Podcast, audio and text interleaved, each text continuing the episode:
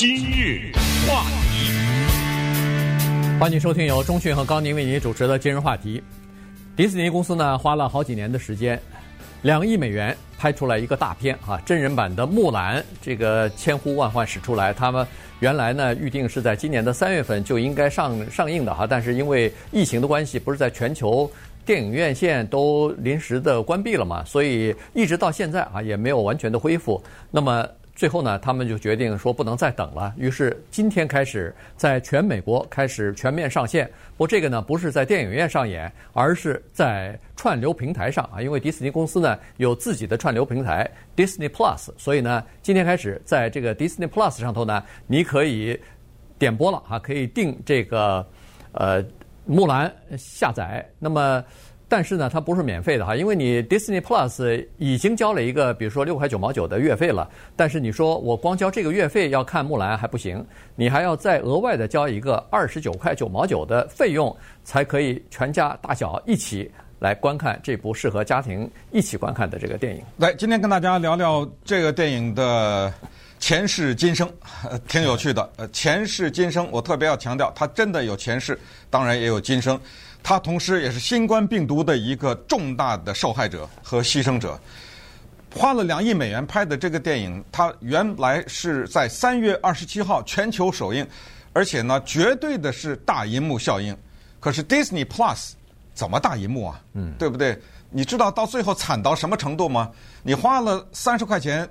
再加七块钱的月费，三十七块钱看这个电影，很多人在手机上看，在 iPad 上看，在电脑上看，大不了是把你的手机跟你家的电视接起来。你家电视能有多大呀？对不对？你再大也比不了电影院那个屏幕，还有它的那个音响效果。所以，他最后只好委身小屏幕。这是 Disney 开了不知道多少次的董事会议，最后痛苦地做了这一个决定。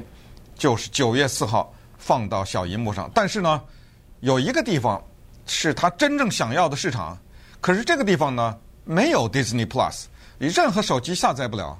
这个地方叫中国 所以呢，他决定九月十一号的时候，在中国大陆的电影院里面正式的放映。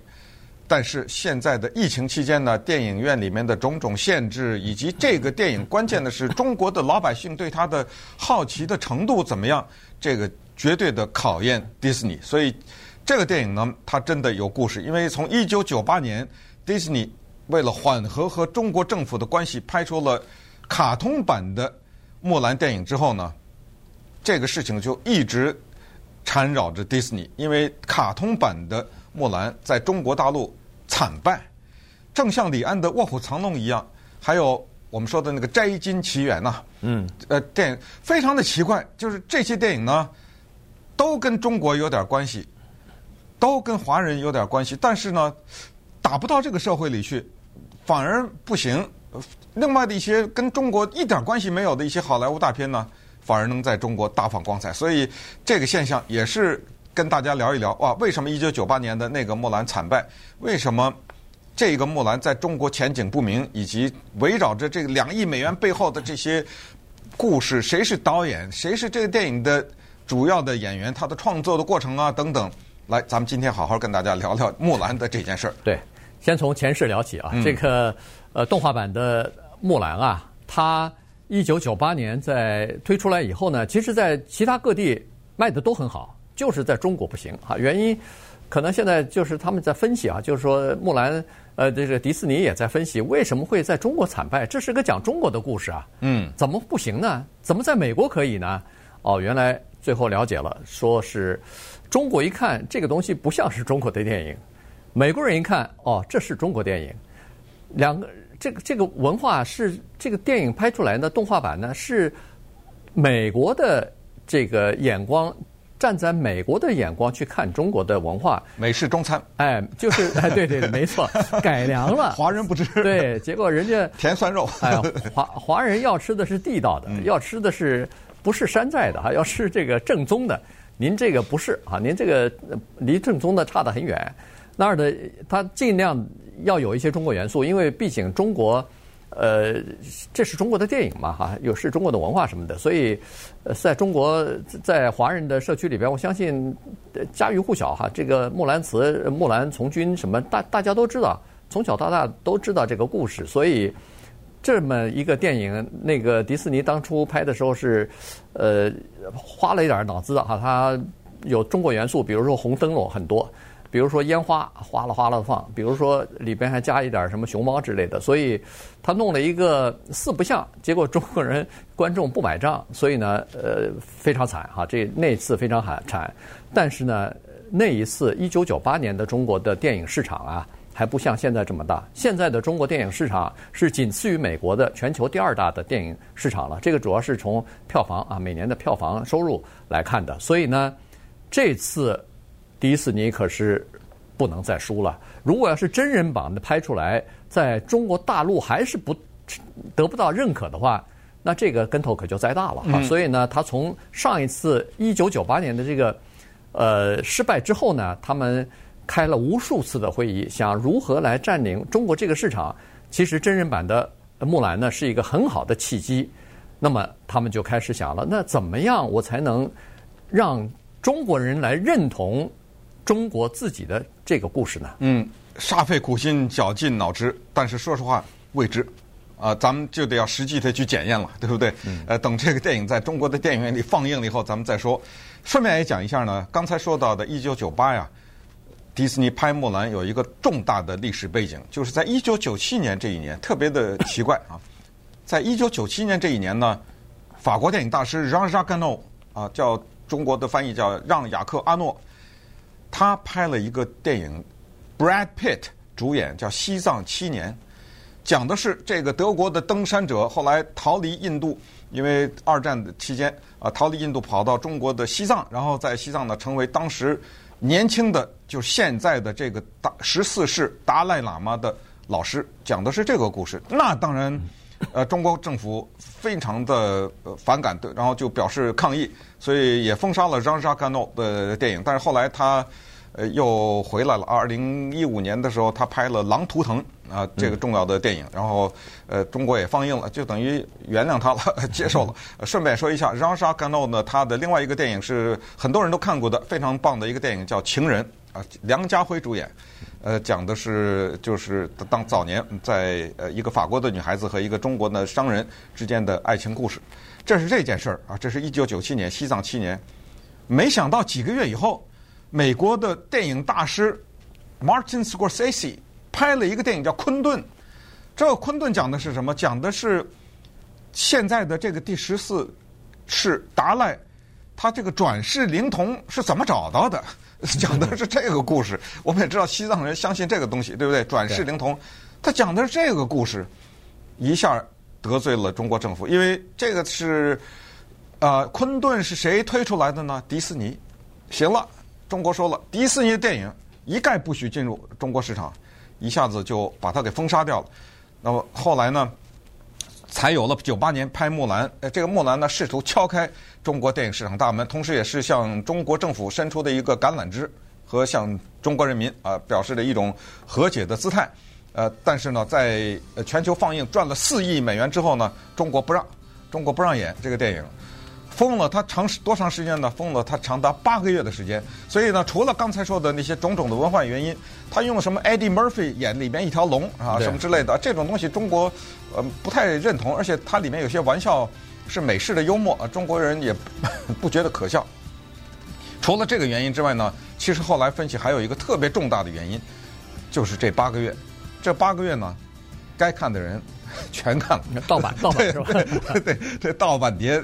满街都在卖，那个那个时候的中国，这个卡通的木兰，这也是一个原因吧，就是他在电影院里失败。行，那么这就是九七年、九八年的故事。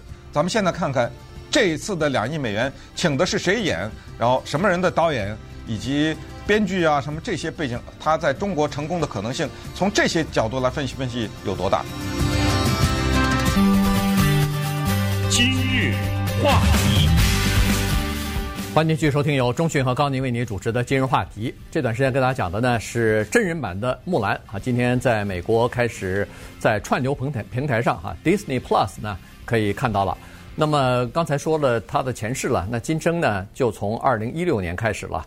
呃，这个迪士尼公司呢，决定要拍一个真人版的木兰啊，他想要雪耻啊。一九九八年这个 动画版的不是失败了吗？在中国，呃，我还不信呢，非要拍一个大制作的。然后呢，这这时候呢，他就开始总结经验哈。说是说从二零一六年筹划开始拍，但实际上准备工作在二零一六年之前。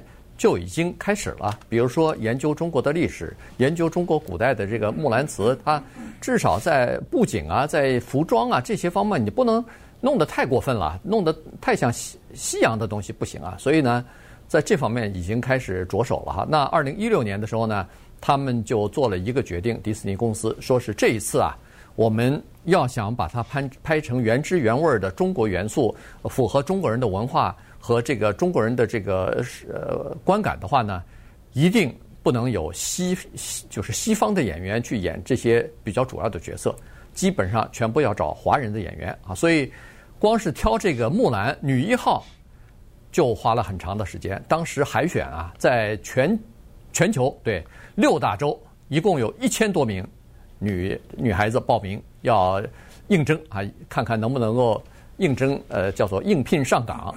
就最后呢，这个华人的演员刘亦菲等于是脱颖而出啊，所以呢，呃，他得到了这个女一号的角色。但是呢，因为他呃这个片期比较紧啊，所以呢，他手头手头还有其他的活儿还没还没拍完呢。于是，在这种情况之下，迪士尼你看做的多么大胆的让步，就是他说行，我们等你。嗯。于是这一等等了一年多。嗯，现在看来呢，这一年多是非常至至关重要的一年多。如果不等这一年多，去年三月份上演的话，这疫情就过，这这疫情还没来呢，他该赚的钱都已经赚走了。嗯，对。但这是刘亦菲的错是吧？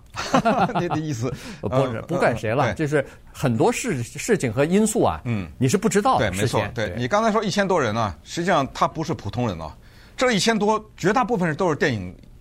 专业的电影演员呢？是呃，而且有一些，对不起，咱们就不公布他们的名字了哈，就被筛掉了，都是特别一线的演员呢，都曾经被考虑。因为这个倒不是说这些演员什么条件不适合什么，这个是先决的条件，就是你演员的知名度越大，你的票房越大嘛，这不很简单嘛，对不对？这个道理，所以你完全可以用一个无名的人走无名路线呢。是艺术片的路子，但是不行。这个电影两亿美元，咱不能玩艺术，这那那不行，必须得明星。那么坦率的讲呢，刘亦菲在中国大陆或者是亚洲吧之外，她的知名度几乎是零哎。嗯。呃，没人知道他是谁，所以用他也蛮大胆。但是从另外一个角度讲呢，他年龄也比较偏大了，呃，三十三岁了。可是呢，刚才你说的，为了让中国人满意。尽量打造中国元素，但是这里面有一个还是一个蛮大的问题，就是整个的电影是英语对话。嗯，我就不知道在中国演的时候是打字幕呢，还是配音。呃，传统上是打字幕，现在所以应该是字幕吧。刘亦菲呢，她具备这个条件，所以刚才说筛演员的话，你英语不行，对不对？对，对。那也没办法，所以就筛掉了。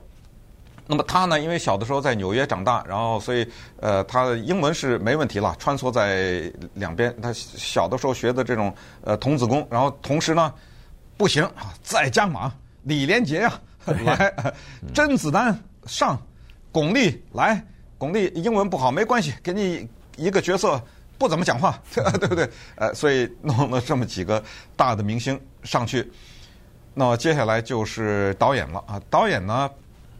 最初是想找一个华人的女导演，那华人女导演其实能说出很多来，可是能不能控制这么大型的制作？这里面有大量的电脑特技，大量的群体的战争的场面，还有当然感情这方面的处理，最后是挑来挑去，挑来挑去，挑了新西兰电影导演。首先呢，强调一下，他们强调的是这个电影一定是女导演。嗯，那这是没得说的，男的不考虑，所以最后挑了新西兰女导演叫呃 Niki Caro。Niki Caro 呢，给大家介绍，她也不是一个太有名的人，但是她在业内有受到备受尊敬哈，因为她当时成名的那个电影在国际上拿奖拿到手软，前前后后拿了五十个奖，他两个手根本捧不过来啊，前前后后的，就是那个 Whale Rider，骑鲸女郎或者女孩，骑着鲸鱼的女孩子，那是他的成名作。他呢，这个导演呢，他的电影都是强有力的作品，都是关注女性命运的作品。简单讲，这个骑鲸的女孩子呢，讲的就是在新西兰的一个部落，呃，这个部落要求族长只有家里生了男孩子，而且是长子才能继续的做族长。可是很遗憾的是，双胞胎生下来以后，一男一女，男的死了，只有这女孩子活下来，那绝对不行。呃，女孩子不能当族长，要想当族长，还有一个条件，你必须得在你生命的某一个时刻再去骑鲸鱼，就是你看到一条一鲸鱼，你骑在它背上，得骑这么一段，完成这个壮举才可以。啊，说到这儿，大家也就明白了，这个电影说的是什么，就是这个女孩子坚韧不拔，特别的振奋人心的。一个电影，还有一个他的一个重要的好莱坞电影，后来就被引进到好莱坞，叫做《北国》（North Country）。这是讲大型的在铁矿上面的性骚扰案，有两个非常有力的好莱坞明星，Charlize Theron 和 Francis McDormand 啊，这两个巨星呃都是奥斯卡奖得主来演，就就看到这个女性的悲惨的命运，在那个铁矿上面。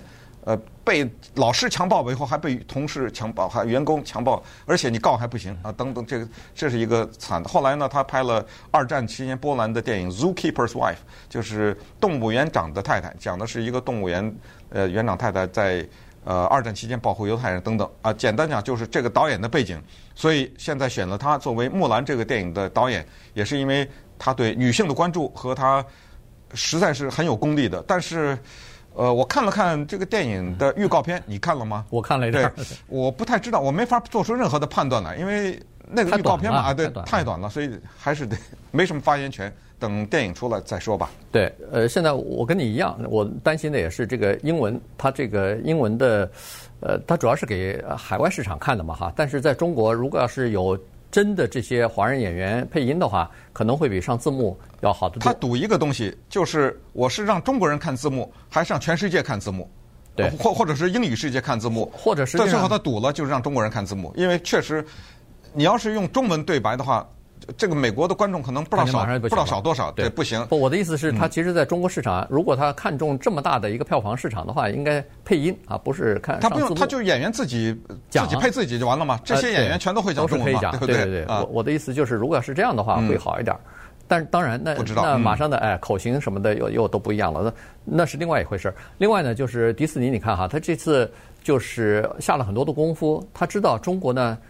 最对内容方面，对剧本要求非常高。他也不能说我投资两亿美元，万一哪句话讲错了，哪个情节不对了，把我给封杀了。这个这个 险冒险险冒的太大了哈。所以呢，他从一开始在写剧本、改编剧本的时候，就和中国的电影局密切的配合。就是实际上他们的顾问什么的都是电影局的这些专家。嗯对啊，另外打个岔，就是这个电影的四个还是五个编剧啊，没有一个是华人啊，全都是洋人。对，但是呢，他要要让电影局呃给给他提供建议，这样的话，整个剧本出来以后不至于被封杀掉。啊所以呢，实际上这个电影拍出来以后，他们还试过片儿，在中国大陆试片儿，在试片的过程当中，看到有一些呃，比如说呃爱情戏的时候。呃，俩人亲嘴啊什么的不行，哎，这不行。一看中国观众怎么皱起眉头来了？好，最后剪辑的时候把它咔嚓一刀剪掉了。所以你在最后的现在呈现出来的这个片子里头，在至少在中国大陆的那个版本上头啊，在电影院上映那个版本上头，你是看不到这一幕的。呃，我想海外也一样了，他他不会给中国专门制作一个版本。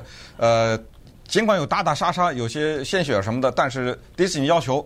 无论如何，这个电影你给我控制在 PG thirteen 十三，啊，这不能有什么 R 啊什么之类的，那不得了，因为我要小孩子看的这个电影，所以家庭的啊，所以在这也告诉大家放心啊，我们的父母就孩子们看是安全的，至少是。呃，说到刚才说到那个跟中国电影局的配合也是这样，中国呢电影部门就要求这样的，说你这个电影在哪儿拍，你要是不在中国拍，你爱怎么样怎么样，我管不了。但是不能不在中国拍啊！这个电影，呃，大量的部分是在新西兰拍的啊，但是呢，也有一些场景是在中国拍的。所以中国要求两个：第一，你在编这个故事和拍摄的过程当中，不要指明是哪一个朝代啊。哎，对，要求是朝代不明，反正你只要穿古代衣服就行了。